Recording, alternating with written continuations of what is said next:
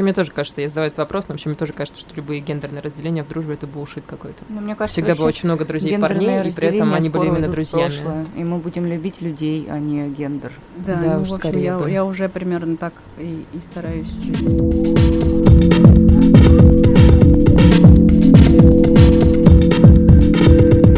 Привет, это подкаст Норм. а, Здесь Настя Курганская. И Даша Черкудинова.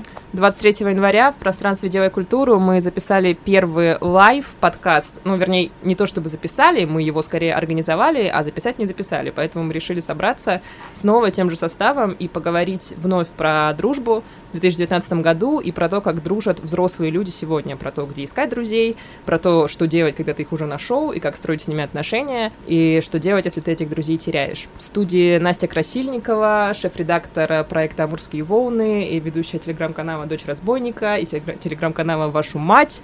Я же заговорилась, столько прекрасных проектов у тебя, Настя. Привет. И Аня Чесова, журналистка, редактор «Медузы», в том числе автор э, вышедшего недавно замечательного текста про друзей на час, которые продаются на Авито. Не знаю, можно сказать, продаются, корректно ли это? Наверное, Там их можно найти. Продают их- услуги дружбы. которые продают себя. Сейчас, подождите, я короткую ремарку. А, извини. я хотела сказать, что те, кто был в ДК и слушал нас вживую, не переключайтесь, потому что этот наш разговор будет пойдет немножечко по другой схеме, и мы будем говорить немножко про другие вещи. Все-таки там было очень весело, а сейчас мы очень попробуем быть немножечко более серьезными и пойти глубже, но все-таки мы проговорим некоторые темы, которых касались там.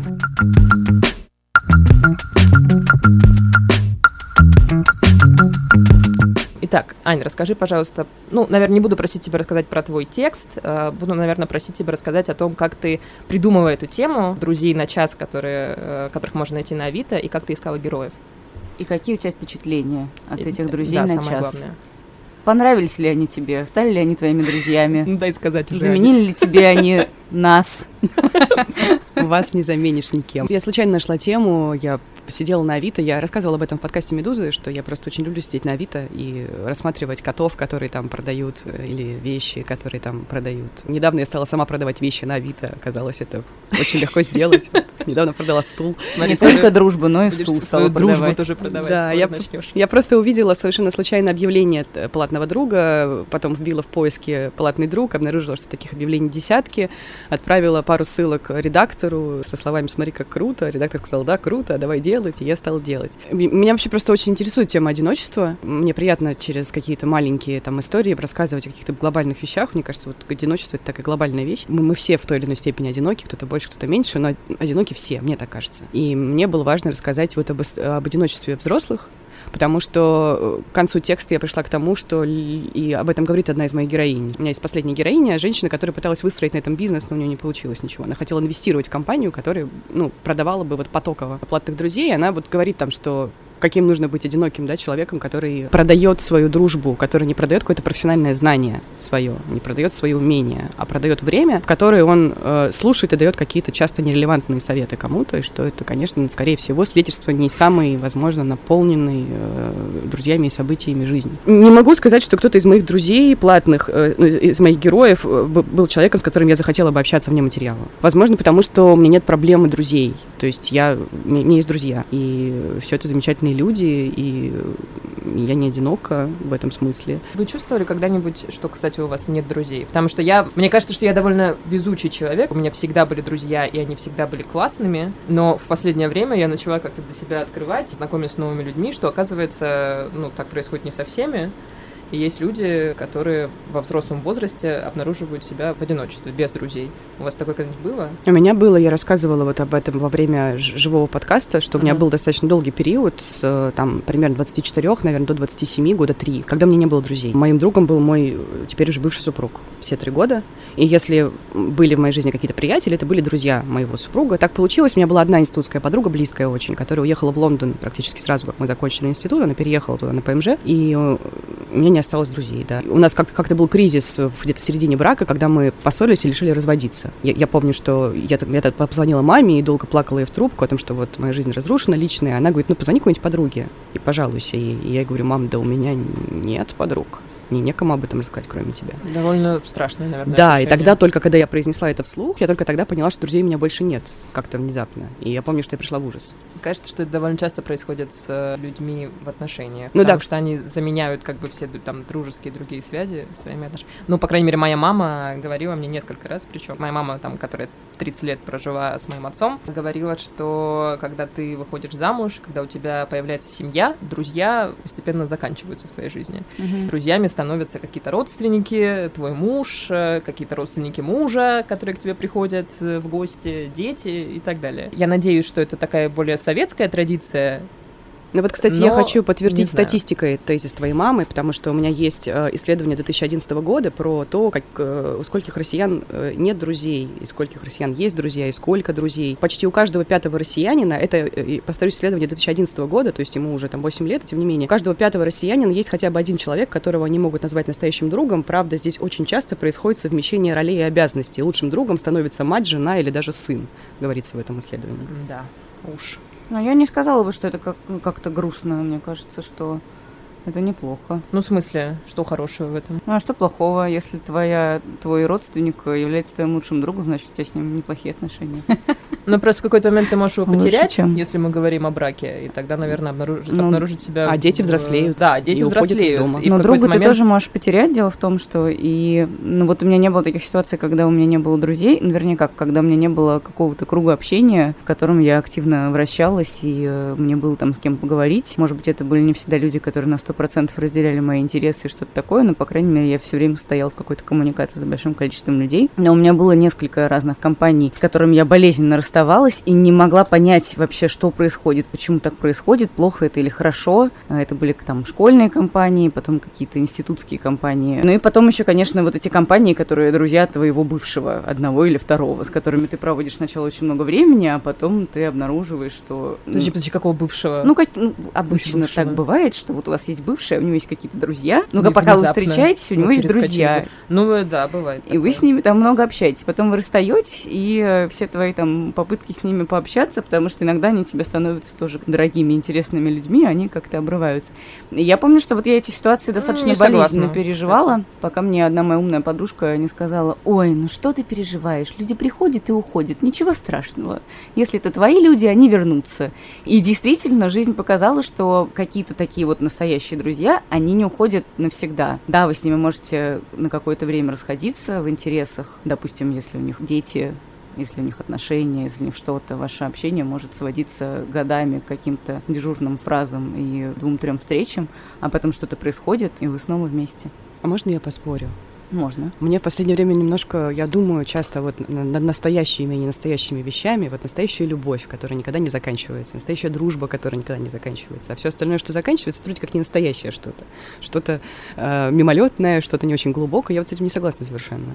Мне кажется, что все, что вот в моменте происходит и э, близость в моменте, она такая же настоящая, как та, которая длится Да, годами. я согласна, конечно. Поэтому, ну, бывают какие-то обстоятельства просто. То есть вот мои друзья, э, как бы заканчивая, да, то, что я хотела сказать, вот они появились в 27 лет, потому что я как бы, ну, устроилась на работу, где нашла своих друзей. Вот сейчас мы дружим годами, и у нас прекрасные отношения, потому что мы в той или иной ну, степени, да, вращаемся в одной и той же сфере. У нас в том числе, помимо каких-то общечеловеческих вещей, есть еще профессиональные вещи, которые нас скрепляют, и это такой цемент. Возможно, если сейчас мы разъедемся по разным странам или размажемся по разным трудовым сферам, этот цемент исчезнет, и нам придется прикладывать гораздо больше усилий для того, чтобы вот Мгм. друг с другом соотноситься. Это не значит, что наша дружба, ну, как бы была какой-то не настоящей. Нет, была.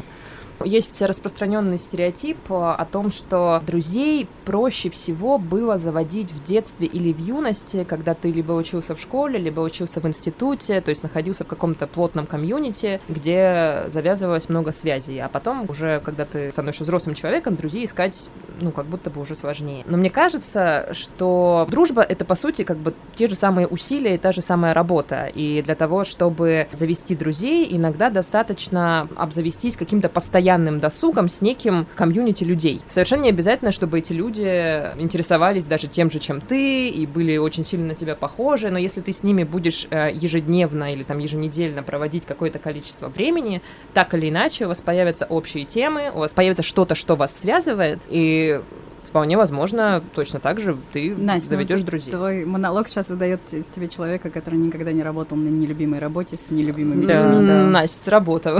Нет, ну в смысле, ну э, когда ты каждый день приходишь в офис э, к Но нет, людям, мне- которые мне вызывают просто- у тебя мне просто, отторжения, Нет. тебе сколько бы ты с ними часов не провел, не- ты не начнешь с ними дружить. Ну, я, кстати, тоже согласна с Настей, потому что С какой? даже с Красильниковой, которая сказала, что это все не то.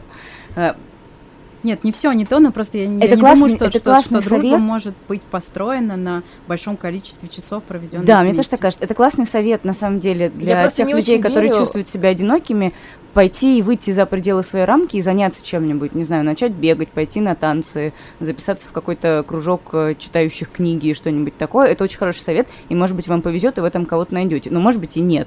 Потому что, ну, вот в моей жизни были такие выходы из шкафа несколько раз.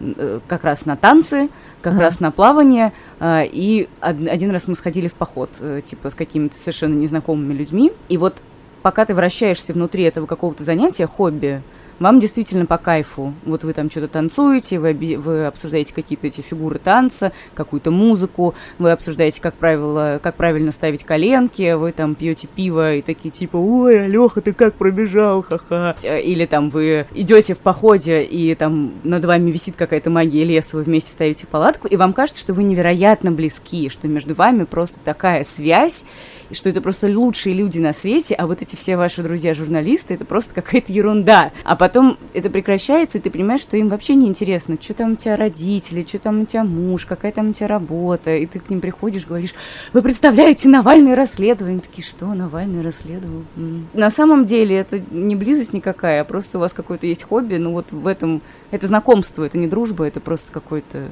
Не, ну никто не говорит о том, что если ты будешь каждый день по часу проводить с человеком, то ты построишь ним невероятную близость. Ну, найти друзей, так реально, дружба — это не всегда про слияние душ. Не нужно идеализировать дружбу и каких-то идеальных друзей, которых ты можешь найти раз в жизни.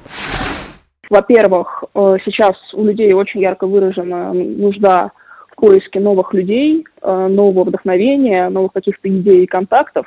Елизавета Орешкина, основательница сервиса The Breakfast, с помощью которого можно найти собеседника для завтрака.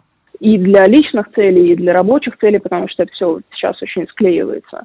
А во-вторых, ну, просто нет никакой возможности это сделать.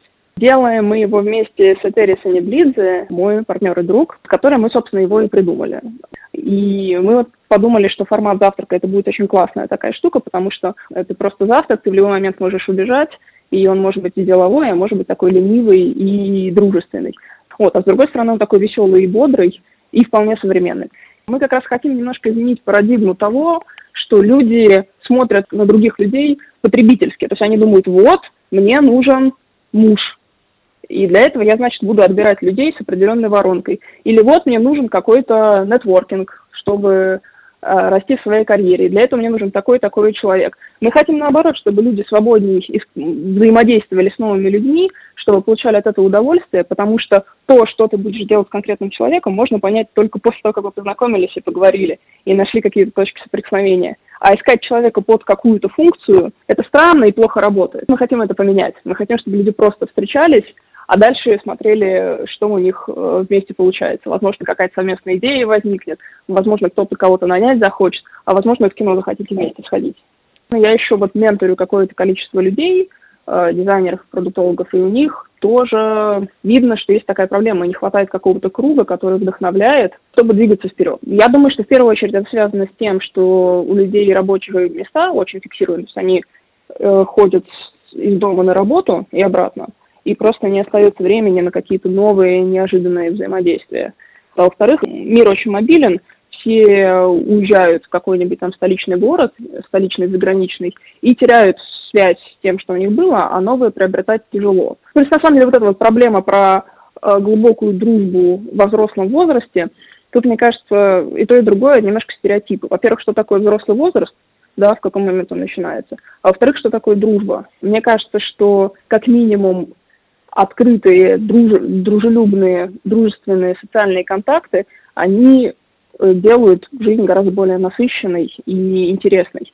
Совершенно не обязательно, чтобы это была какая-то супер глубокая дружба, а, навеки, потому что действительно штука редкая и плохо формализуемая. А возможность просто быть в кругу людей, которые тебе интересны, которые что-то делают, которым ты доверяешь, и мнение которых тебе интересно, ну, это очень близко к счастью. Кто-нибудь когда-нибудь пытался себе поставить такую цель, найти друзей? То есть мне кажется, что даже там в Ваниной истории ты тоже, наверное, не ставила себе такую цель, когда ты приходила Нет, не работать ставила. в Нет, редакцию, конечно. где мы все познакомились. Это просто так получилось. Так получилось. Мне кажется, Интересно, никто что люди из нас ставят себе цель найти любовь, но не ставят себе цель найти Но я Exactly. помню, что я ставила себе целью подружиться с вами, когда мы работали в Вилледже. И смотрите, я преуспела. Реально, правда. Мне очень хотелось с вами дружить. Интересный вопрос, кстати, как подружиться с человеком, на которого у тебя дружеский краш.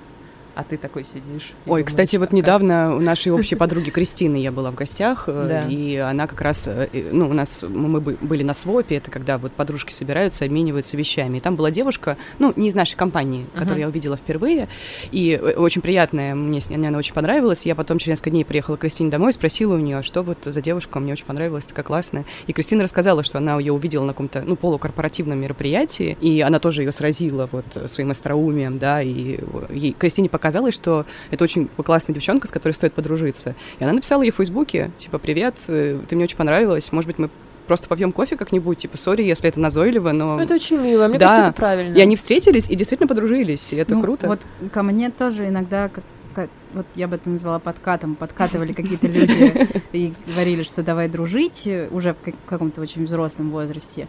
И у меня как-то не находилось ресурсов, хотя это были приятные люди, но вот я помню, что мне как-то смущало с кем-то малознакомым куда-то вдвоем пойти ради налаживания какой-то прямо дружбы. Мне гораздо проще поддерживать те дружеские связи, которые как бы завязались сами собой. Вот они Знаешь, произошли. ну ты счастливый человек, я тебе так скажу. Нет, это я- значит, что у тебя нет дефицита в друзьях и нет дефицита в близости. Это круто. Нет, ну это может значить на самом деле разные вещи. Но да, я никогда не жаловалась на дефицит друзей. Сначала мы хотели замутить какой-нибудь э, ресторан азиатской темы и сделать его таким social а, клабом. А, Очень много было классных прогрессивных идей, которые потом в течение пяти лет я наблюдала у других людей. Анна Бичевская, создательница гастрономического проекта Stay Hungry. Но мы посчитали э, и прослезились, потому что таких э, бюджетов у нас э, отродясь не было, и не хотелось продавать все движимое и недвижимое имущество. Вспомнили про историю про э, классические саппор-клабы э, зарубежные. Эта история создается вокруг шефа, когда он, например, берет какую-то дополнительную площадку для экспериментов и делает раз в неделю какое-то сет-меню, тестируя какие-то свои новые задумки. Вот, мы взяли эту идею, но так как среди нас не было ни одного шеф-повара, Мы, в принципе, первый раз попробовали сделать, э, готовя сами, и еще у нас была идея делать поп-ап. А, Соответственно, мы хотели ездить по квартирам знакомых и делать ужины по квартирам.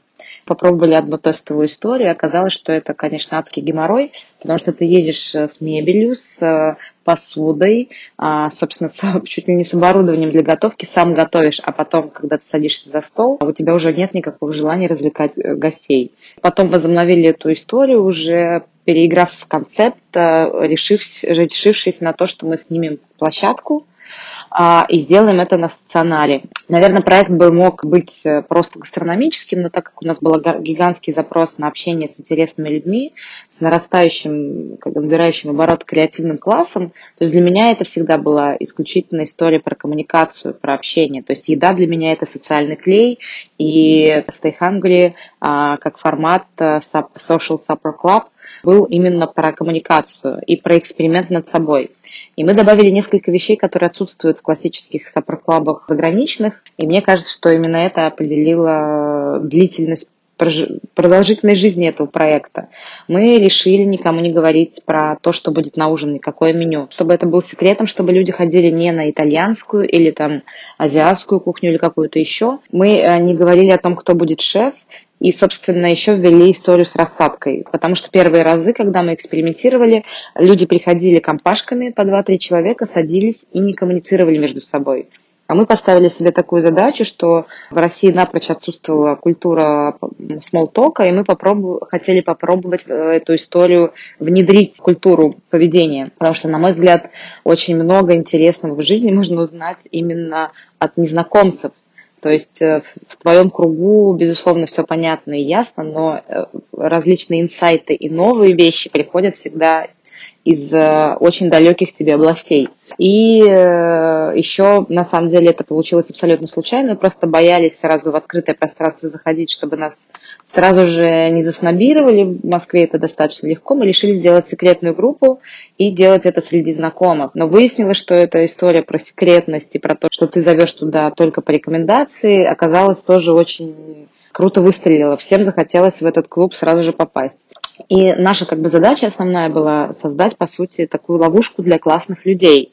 И у нас это получилось. Мы старались, чтобы про нас никто не писал, чтобы потестить, но оказалось, что если журналиста просишь не писать об этом, он еще больше хочет об этом написать. Писала афиша, и количество людей, которые начали сыпаться к нам в группу, оно выросло за месяц, по-моему, у нас э, до двух тысяч человек а подписчиков в группе в закрытой получилось. А потом вообще все это доросло сейчас до шести тысяч человек. В общем, мы поняли, что мы поймали запрос, не сформулированный обществом. Людям очень хотелось общаться, знакомиться с новыми людьми, но не было никаких для этого созданных форматов. Люди валили э, к нам просто пачками, то есть первые наверное, год у нас были случаи, когда у нас было по 4 ужина в неделю. Первое время действительно люди достаточно сложно и осторожно шли на контакт, но мы придумали опять же классную вещь. Мы никого не сажали сразу же за ужин на ужин. Мы первые полчаса, пока люди собирались, выпивали, разговаривали, пока ты с каждым из человек пообщался, понял, кто есть кто, познакомил людей между собой, они за стол садятся уже почти приятелями. И, собственно, наблюдая, как люди достаточно сложно первые полчаса привыкают к обстановке, им некомфортно от того, что они сидят с людьми незнакомыми. То есть, ты приходишь парой, мы рассаживали тебя напротив друг друга, справа, слева у тебя всегда чужие люди. Были очень много интересных историй, когда люди приходили и выяснилось, что там кто-то 10 лет друг друга не видел, кто-то был знаком только на Фейсбуке и никогда не, не, не видел друг друга вживую. И вот это волшебство рассадки, волшебство того, как ты создаешь э, атмосферу, она, конечно, нас с Аленой абсолютно восхищала. У нас был комплекс Бога, потому что ты творишь некую маленькую вселенную. Когда приходили иностранные гости, их вообще не надо было развлекать. Русских нужно все-таки немножечко модерировать. Мы с Аленой на пару с двух сторон стола, у нас где-то было всегда по 20 человек за столом, и мы видели, что не идет разговор или что-то в этом роде, мы закидывали темы. И, собственно, вот этот хостинг занимал очень много, конечно, энергии, но был супер интересен. Те темы, которые люди обсуждали за столом, э, честно говоря, такого уровня дискуссии и микса непринужденности и глубины разговора я не встречала нигде. Это вот были такие the ужины, когда а, людям очень комфортно друг с другом, когда люди не хотели расходиться. В среднем наш ужин длился от трех до четырех часов, и между блюдами у нас были большие паузы для того, чтобы люди разговаривали. Так людей интегрировали в процесс э, встречи гостей, кто-то снимал одежду, кто-то разливал вино, и все чувствовали себя уже сопричастными к этому. Получалась такая вот домашняя вечеринка. Люди очень часто прямо за ужином там обменивались контактами в Фейсбуке.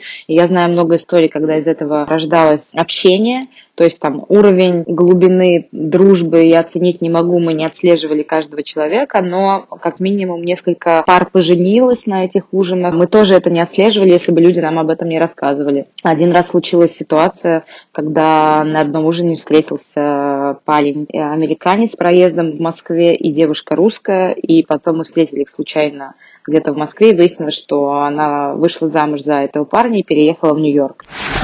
Кстати, вероятно, вот опять же, э, немножко в противовес Аниной истории, у меня э, всю жизнь мою до недавнего времени у меня не клеились никакие романтические отношения, у меня, ну, как бы не получалось хоть сколько-нибудь долго их поддерживать. И когда я в 2010 году пришла на терапию, там, с какими-то другими проблемами, я помню, что в какой-то момент я вот это четко сформулировала, что у меня все отлично с друзьями. Вот дружба у меня получается. Mm-hmm. Это та сфера моей жизни, за которую я вообще не волнуюсь. А больше не получается ничего.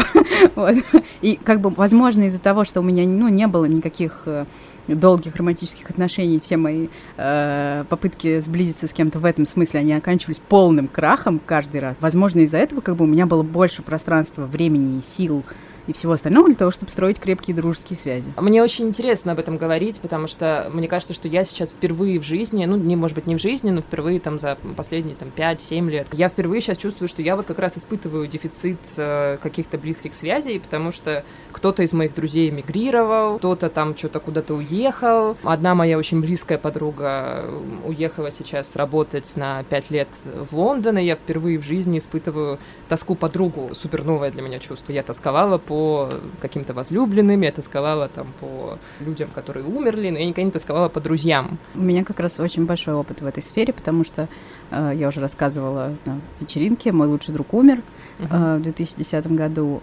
Моя лучшая подруга Настя Чуковская эмигрировала в Венгрию. Она продолжает оставаться моей лучшей подругой, но я помню свои эмоции в тот момент, причем она как бы не сказала, она как бы мне все время не признавалась, что она эмигрировала, то есть она все время делала вид, что она просто на несколько месяцев уехала. как будто, вот знаете, вот меня пытались не травмировать, как какого-то, не знаю, малыша. Вот. А потом, как бы, в какой момент я ее буквально стала трясти виртуально за э, шкирку и говорить, признайся, что ты эмигрировала. Она призналась. Да, и как бы, ну, мы поняли, что больше, в общем, не имеет смысла пытаться покрыть это все вот этим слоем, что я когда-нибудь вернусь. И я помню, что я, опять же, на терапии очень много времени посвятила обсуждению этой ситуации, потому что я чувствовала себя преданной, брошенной. Это вот была большая потеря для меня. Мы научились э, взаимодействовать, да, на расстоянии. Mm-hmm. Там мы, мы приезжаем там туда-сюда. И, в общем, мы не так уж и редко видимся. Но, тем не менее, конечно, я чувствую, что эта связь, она э, стала другой. Ослабела? Или... Нет, она не то чтобы ослабела, но мне вот очень не хватает возможности как бы прислониться к ней, да, то есть вот этой какой-то mm-hmm. тактильности, там мы вместе прогуливали пары, мы там, наша любимая шутка, Настя, она тоже Настя, давай пойдем в какое-нибудь приятное место вечером, нет, давай пойдем в неприятное, вот, в общем, мы не можем больше пойти в неприятное место, потому что как бы она там, а я здесь, и мне, ну, как бы, мы не можем зайти друг к другу в гости, там, она мне годами жарила мои любимые пельмени с майонезом и кетчупом, вот, и теперь мне никто не жарит пельмени с майонезом и кетчупом. И как бы даже если я приеду в Будапешт, я там не куплю, блин, эти замороженные пельмени и майонез и кетчуп, и потому что их там нет. Ну, ты можешь вот. сама их наделать. Я хочу, ты? чтобы... Ну вот еще. Я хочу покупные, понимаешь, которые я покупаю в магазине у нее во дворе. Вот, и всего этого как бы нет. Все эти традиции, они остались Да, это правда, к сожалению. И вот не хватает очень возможности ее пощупать в тот момент, когда это мне надо. Да. То есть мы, конечно же, созваниваемся постоянно каждый день, переписываемся и все такое, но все равно это физическая близость с другом, это тоже и заехать. Да. И как и твой друг тебе. Ну, ну да. Плюс еще, я не знаю, я в последнее время поняла, что с друзьями, как бы, то есть я всегда это понимала, но никогда не понимала так остро, что друзья, как и возлюбленные, это тоже невосполнимые люди. Ну, то есть у тебя может быть много друзей, но если ты теряешь одного, ты не можешь заменить его другим. Каждый друг дает тебе что-то свое. И это тоже ужасно тоскливо и больно. Вообще это очень интересно, как э, понятие дружбы и любовь, с одной стороны, близки, а с другой стороны, очень разные. Мне кажется, дружба это вторая тема в э, классическом искусстве, воспеваемая после любви. Да, мне этом... кажется, совсем нет. Мне кажется, как не раз помню что... ни одной картины, где лежит обнаженный друг. Хорошо, на картине, ладно, классическая литература. Ну как, три товарища. Там и дружба, и любовь. Ну вот а в Анне Карениной есть хотя бы один... Властелин колец какая-нибудь дружеская связь там описана вообще? Ну, слушайте, мы сейчас будем все произведения Да не, мне как раз кажется, что у нас в культуре любовь это всегда очень такая романтизируемая. Да нет, ну подождите, товарищество, хорошо, хорошо, вот это вот да, Пушкинское ладно. с Жуковским, вся вот это, ну, ну а как бы это мужская была в этом товариществе. Хельбекер. Хельбекер был. Да, конечно, к чему я веду, что кажется, как будто бы, когда тебя предает друг, тебе больнее, чем когда от тебя уходит любовь, потому что любовь это что-то непостоянное, сложное, что-то такое, во что ты погружаешься там в какие-то бешеные страсти, не понимаешь вообще, что происходит, а дружба это как будто бы такая гавань, в которой тебя всегда поймают, поддержат, в которой все должно быть понятно и в которой вы понимаете, что друг от друга ждать. При этом, на самом деле, я вообще-то хотела бы обсудить ожидания от друзей, что мы вообще ждем от друзей, потому что я прихожу к выводу, что, пожалуй, надо снизить планку ожиданий и быть счастливым но я жду от что своих они друзей... просто есть, и как бы не требовать от них, чтобы они в любой момент выскакивали, как черти из табакерки, начинали там тебя дико спасать, помогать тебе А-а-а. и давать тебе какие-то невероятные советы, вести тебя куда-то и, э, ну, как тебя развлекать. Нет, слушай, даже есть разница между давать советы и развлекать, и тем, что спасать, как бы. Ну, вот, э, если ты, например, лежишь в больнице, ты ждешь, что какие-то люди тебя навестят. А они, например, этого не делают. Ты такой, ну и что это за дружба такая? Ну, я не знаю. Вот мне кажется, я не жду жду. Я тоже уже не, не жду, но я помню, что это было... Я уже даже и не жду. Нет, я помню, просто помню, помню, что это было как бы э, актуально какое-то количество лет назад. А, и вот мы прям это обсуждали, что вот... Но я, кто-то- кстати, жду предложения. Я жду, когда мне напишут, типа, ну, может быть, тебе заехать и Да. чем-то тебе помочь, и Да. как-то то все. И я, конечно, скажу, нет, не ну надо. вот, кстати, когда моя но предложение подруга уже буквально норм. несколько месяцев назад поехал, попала в больницу, я как каждый день ей говорила, давай я к тебе приеду. Ну, то есть для меня это что-то абсолютно естественное. Мне кажется, что это, ну, нужно сделать. Или там как бы дать денег, когда друг попал в- в какую-то плохую ситуацию, ему нужны деньги. Ну, я не знаю, это как бы существует много способов спасения друзей, да, и какие-то из них, э, ну, в общем, я там стараюсь в таких случаях сделать максимум из того, что мне доступно. И мне вот не всегда понятно, когда остановиться. Не знаю, наверное, нужно начать с того, что в этом году я была на семинаре по современной британской литературе в Ясной Поляне. Анастасия Завозова, книжный критик, главный редактор сервиса Storytel, ведущая подкаста «Книжный базар», рассказывает о любимых книгах про дружбу. И известный британский писатель Алан Холлинферст говорил о том, что брачный сюжет в современной прозе, э, в общем-то, себя изживает. И на смену ему приходит а, как раз а, сюжет, если так можно выразиться, дружеский. Это происходит потому, что традиционная модель семьи как таковой, она все-таки все больше и больше распадается, мир становится все прозрачнее, все теснее, и э, зачастую мы чаще скорее выбираем себе друзей, выбираем себе семью, выбираем людей, с которыми мы можем общаться, и зачастую общение с людьми, которые нам не родственники, не люди, с которыми мы связаны каким-то обетом брака на всю жизнь, потому что такого нет. Они становятся нам гораздо дороже, и этот дружеский сюжет, он становится гораздо более многограннее и интереснее того, что было раньше, потому что, собственно, поскольку теперь можно легко развестись, э, можно вообще, в принципе, не, не жениться, не выходить замуж. А Семья бывает самая разная, а не только традиционно такая вот э, гендерная М плюс Ж. А, вот, собственно, Холлин Херт отметил, что дружеский сюжет, ну, соответственно, занимает все больше и больше места в современной литературе, он становится гораздо интереснее. И если говорить о моих самых, наверное, таких любимых книг, которых центральное место занимает дружба, то, наверное, нужно начать с прекраснейших мемуаров Пати Смит, которые называются просто «Дети».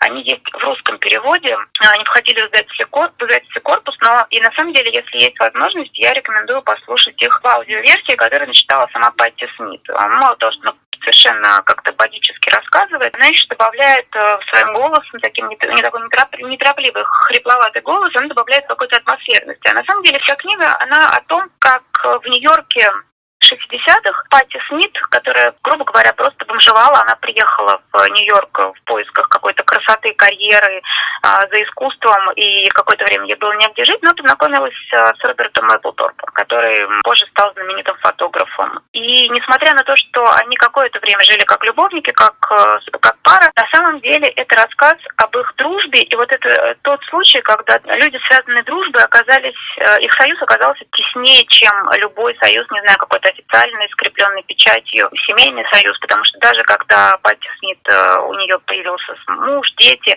она все равно Мэблторп оста- вот как-то остался для нее самым-самым каким-то дорогим человеком. Она очень трогательно рассказывает о том, как они жили в Нью-Йорке, как они пытались искать еду, как они выкручивались тем, чтобы где-то найти денег и заниматься искусством, а как она ухаживала за ним в больнице, когда он уже умирал от СПИДа. И, в общем, это какое-то невероятно правдивое, во-первых, во-вторых, очень честная история о дружбе, вот, которая случается с человеком раз в жизни. И видно, насколько Смит, когда она рассказывает, насколько она счастлива а, от того, что у нее вот в жизни было такое переживание.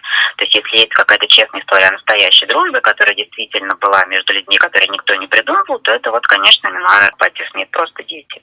И вторая книга – это довольно старый роман Майкла Каннингема «Дом на краю света». Он о очень такой нетрадиционной ситуации, когда люди, совершенно не связанные друг с другом никаким родством, не связанные какими узами, кроме дружбы, решают, что они друг другу будут семьей. Они решают жить вместе втроем, двое мужчин и женщина. И это, в общем-то, очень какой-то невероятно прекрасный рассказ о том, как можно самому себе выбрать семью и от этого стать гораздо счастливее, и что иногда твои друзья действительно могут стать тебе семьей, которая куда ближе и куда теснее, чем а, твои кровные родственники. Очень рекомендую Майкл Каннингем «Дом на краю света». Ну, просто еще, опять же, в типа классической советской культуре, где процветал вот этот культ коллективизма и такого мачизма и спасения утопающего и друга, и вообще любого человека, который с тобой рядом. А, мы очень часто в каких-то фильмах, там, типа, где играл Высоцкий и все прочее, видели, как один друг другого хватает за грудки и начинает трясти, и бить его в морду, и говорить, что ты делаешь? Опомнись! И тот вроде как приходит в себя. Или какие-то там подруги женщины, своей подруги другой женщины говорят, да он же, как это, помните, в этом меме, Золушка, принц ужасный мудак. Мы рекомендуем тебе лесбийский сепаратизм. И она такая, о боже, действительно, мои подруги, как вы правы. А сейчас, мне кажется, это уже не работает. Как-то немножечко сместилась этика, и ты должен быть очень нежен и искать э, возможности, когда твой друг приоткрывает свое забрало на чуть-чуть, чтобы немножечко ему туда вбросить каких-то Да. мыслей. Ты знаешь, это очень интересный вопрос. Мы подходим к очень интересной дилемме. Что делать, если твой друг ведет себя как мудак? Не обязательно ведет себя как мудак, как дурак. Просто с ним происходит что-то не то. Просто он не замечает, э, что в его жизни что-то не так, или что он что-то делает не так, неважно.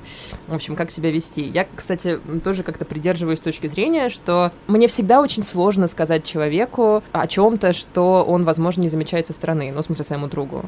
Но при этом я сама могу вспомнить какое-то количество ситуаций в своей жизни, когда вот эти вот открывающие глаза разговоры с близким другом мне просто супер помогали. Да, согласна. То есть, когда твой друг говорит тебе что-то, что сначала вызывает у тебя отторжение, и тебе сначала неприятно это слышать, а потом как бы ты немножко походил, что-то там подумал и понял, что, ну, вообще-то, наверное, он прав, и, может быть, действительно надо как-то там что-то что сделать. Так что, ну, не знаю, для меня это конфликтная ситуация. Вот всегда. мне кажется, что, опять же, все изменилось за последние годы, и что если раньше мы ждали, и как-то считалось нормальным, когда твои друзья к тебе приходят, начинают говорят тебе говорить, лоб, как тебе жить, тебя начинают. Да. да, да. да. Э, И это считалось типа нормальным и ожидаемым. И вот как раз моя подруга Настя Чуковская, она супер эксперт по всем вопросам. Мгм. Она стопудово знает, кому как жить. Нет ни одной темы, в которой она не была бы экспертом. И она всегда знает, как жить мне. И Ну, я помню, звучит- что как бы меня это... не очень. Да.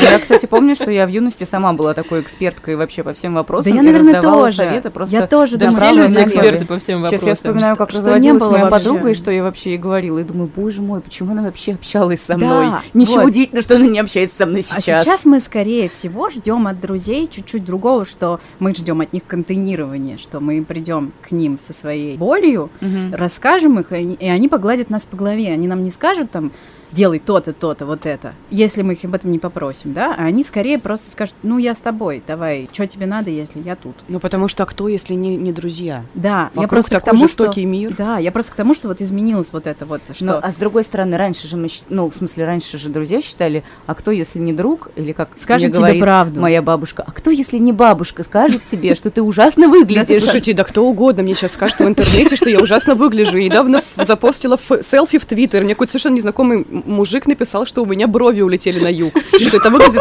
что у меня нет бровей, и что это выглядит отвратительно, но без Аня, обид. я не понимаю, Какая как ты это вообще... То есть ты как, как только становишься хотя бы чуть-чуть популярным в интернете, хотя бы чуть-чуть, у тебя становится больше там 400 Да, находится огромное количество людей, тебе ломятся люди, которые тебе объясняют, что у тебя тупые шутки, уродливое лицо, толстая жопа и так Да, далее, и так далее, и так далее. Я за годы более относительно публичной профессии наслушалась о себе просто килотонны говна. И, конечно, когда я еще прихожу к своему другу, он мне говорит, брови у тебя на юг улетели. Действительно улетели. Не хочу этого слышать вообще. Я хочу, хочу, чтобы мой друг сказал мне, что у меня прекрасные брови. И я хочу ему поверить в этом во всем, потому что, ну...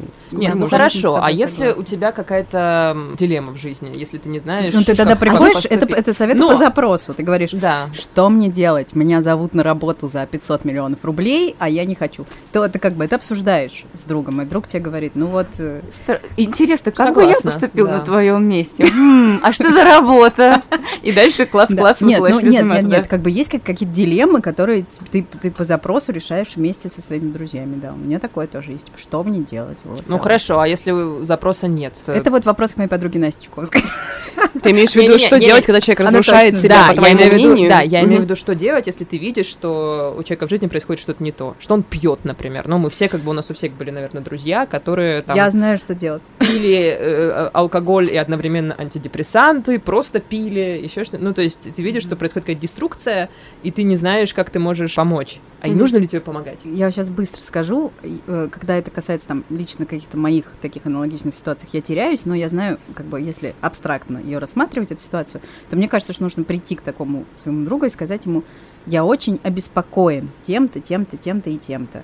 Мне кажется, что тебе нужна помощь. Если ты подумаешь и решишь, что в моих словах есть какой-то смысл, то давай вместе подумаем, как именно эту помощь ты можешь получить. Вот я думаю, такая схема, она наименее травматичная. Ой, это великолепный рецепт. Еще нужно, конечно, время правильно выбрать, когда он в спокойном состоянии и готов тебя послушать. Да, Ну, ну, ну вот, тут как бы кстати, никогда не угадаешь, но... Вот недавно у меня есть друг, который достаточно много пьет, э, пил, бросил. И вот у меня летом была дилемма, мы достаточно много времени проводили вместе, он все время пил. Для меня много там за вечер выпить 8-10 банок пива, а он пил и пил, и ходил в магазин там 80. 8-10, А. 6-8 банок пива. Ну, то есть человек много. выпивает три банки, идет снова и снова. Это обычный летний вечер буднего дня, когда мы там встретились после работы и гуляем по району. И э, я в какой-то момент, да, я А где он писает на районе? Ну, ну, мужчинам, мужчинам проще Да, пописать, как известно. Не нужно уни- унизительно присаживаться под, Хорошо. под кустом. Можно просто отвернуться от дамы. И в какой-то момент я поняла, что вот мне нужно это сказать. И я как-то сначала сказала аккуратно. Тебе не кажется, что, может быть, не стоит сейчас идти еще за пивом?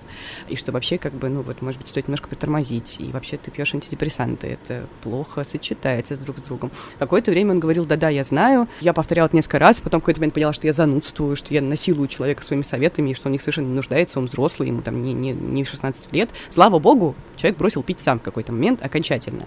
И, но если бы он продолжил это делать дальше, передо мной стал бы вопрос, что м, к- как мне делать, потому что мы проводим время вместе, он пьянеет, начинает вести себя не, не вполне адекватно, прямо скажем.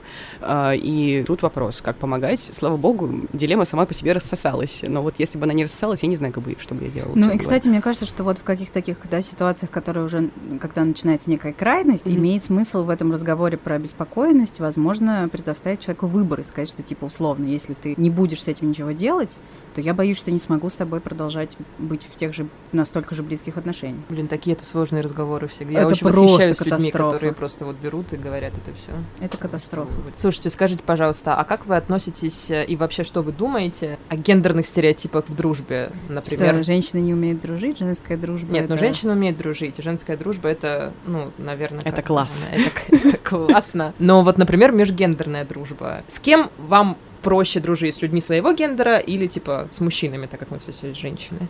Ой, я вот была из тех мерзких девчонок, которые типа 18-20 лет говорили, ой, с девочками, конечно, дружить невозможно, у них на уме одни тряпки и косметика, меня это все вообще не интересует, я дружу только с парнями. Хотя это была ложь, я дружила со всеми, как и У продолжаю. меня тоже почти всю жизнь, по-моему, было больше друзей мальчиков, чем друзей девочек.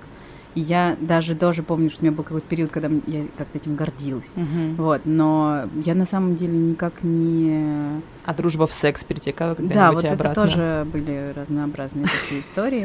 И это, конечно, все-таки уже немного другое. Но вот мой нынешний ближайший друг Андрюша, он как раз э, много лет назад, я думаю, что прям много лет назад, больше восьми, э, мы с ним э, пытались какие-то отношения построить, и все это закончилось, как обычно, полным фиаско, очень быстро. Вот, но потом каким-то образом, я, честно говоря, даже сейчас уже и не помню как, мы сблизились обратно, но уже в качестве друзей. И вот Мгм. как раз он стал первым человеком в моей жизни, он вообще говорил всякие непопулярные тогда слова, а сейчас очень популярные, типа обесценивание и стигматизация. Знаете, в 2008 году слышать это было очень смешно, я ржала Он просто. говорил это в Да, он 2008-м? произносил, что я его обесцениваю и стигматизирую. Я говорю, господи, что ты человек. несешь? Он просто был из будущего. Да, да, он он из будущего. Он мне еще тогда говорил, и меня это поразило, что типа дружба это не менее важное отношение, чем отношения любовные. Над ними нужно точно так же работать. Я говорю, Андрюш, я обесценила его, в общем, очередной раз. Но мы как бы до сих пор просто катастрофически близки, и между мной и им как, как будто бы нет границы. То есть это даже уже не дружба, это какие-то скорее уже родственные отношения. Ну, не знаю, мои вот дружеские отношения с мужчинами немножко отличаются от моих дружеских отношений с женщинами, потому что я, конечно, со- со своими друзьями-мужчинами всегда немножечко флиртую. Это, Вот. Да. Это не, это не значит, что я хотела бы большего, далеко не всегда. В смысле, почти никогда не значит, что я хотела большего, но я всегда чуть-чуть слегка флиртую с э, друзьями-мужчинами, и если я встречаю, иду встречаться с, с другом мужчины, я, конечно, прихорошусь так, как будто бы я иду А на если он свидание. гей? А с друзьями женщинами ты что, не флиртуешь? А вот, а, Аня, вот такой вопрос. Если у тебя есть выбор э, вечером четверга встретиться с нами или с твоими друзьями-мужчинами, ты кого предпочтешь? Я, честно, честно, Да, да. женщин предпочту. Ага. Потому что краситься не надо. Нет, нет, нет, потому что у меня с друзьями-женщинами более откровенные откровенные отношения, чем с друзьями-мужчинами. Потому что вот, вот как, э, я не знаю, я, видимо, так устроена, что дружба с мужчиной — это вот легкий флирт, это вы кофе сходили, попили, вы обсудили какие-то вот более общие вопросы. С подругами у меня более глубокие откровенные отношения. И мне кажется, так всегда было. Я никогда не была человеком, который свысока немножко смотрит на отношения женщины и женщины. Слушайте, ну мы, в принципе, уже почти все обсудили. Хочу я еще все-таки поговорить о расставаниях с друзьями, о том, что делать, если ты чувствуешь, что твой друг от тебя отдаляется. И это не вынужденное как бы мероприятие, а это само собой происходит. Помолчу, помолчу, Настя. А, я, я помолчу, я не буду ничего говорить. Еще один пример, который мы обсуждали на лайв-подкасте.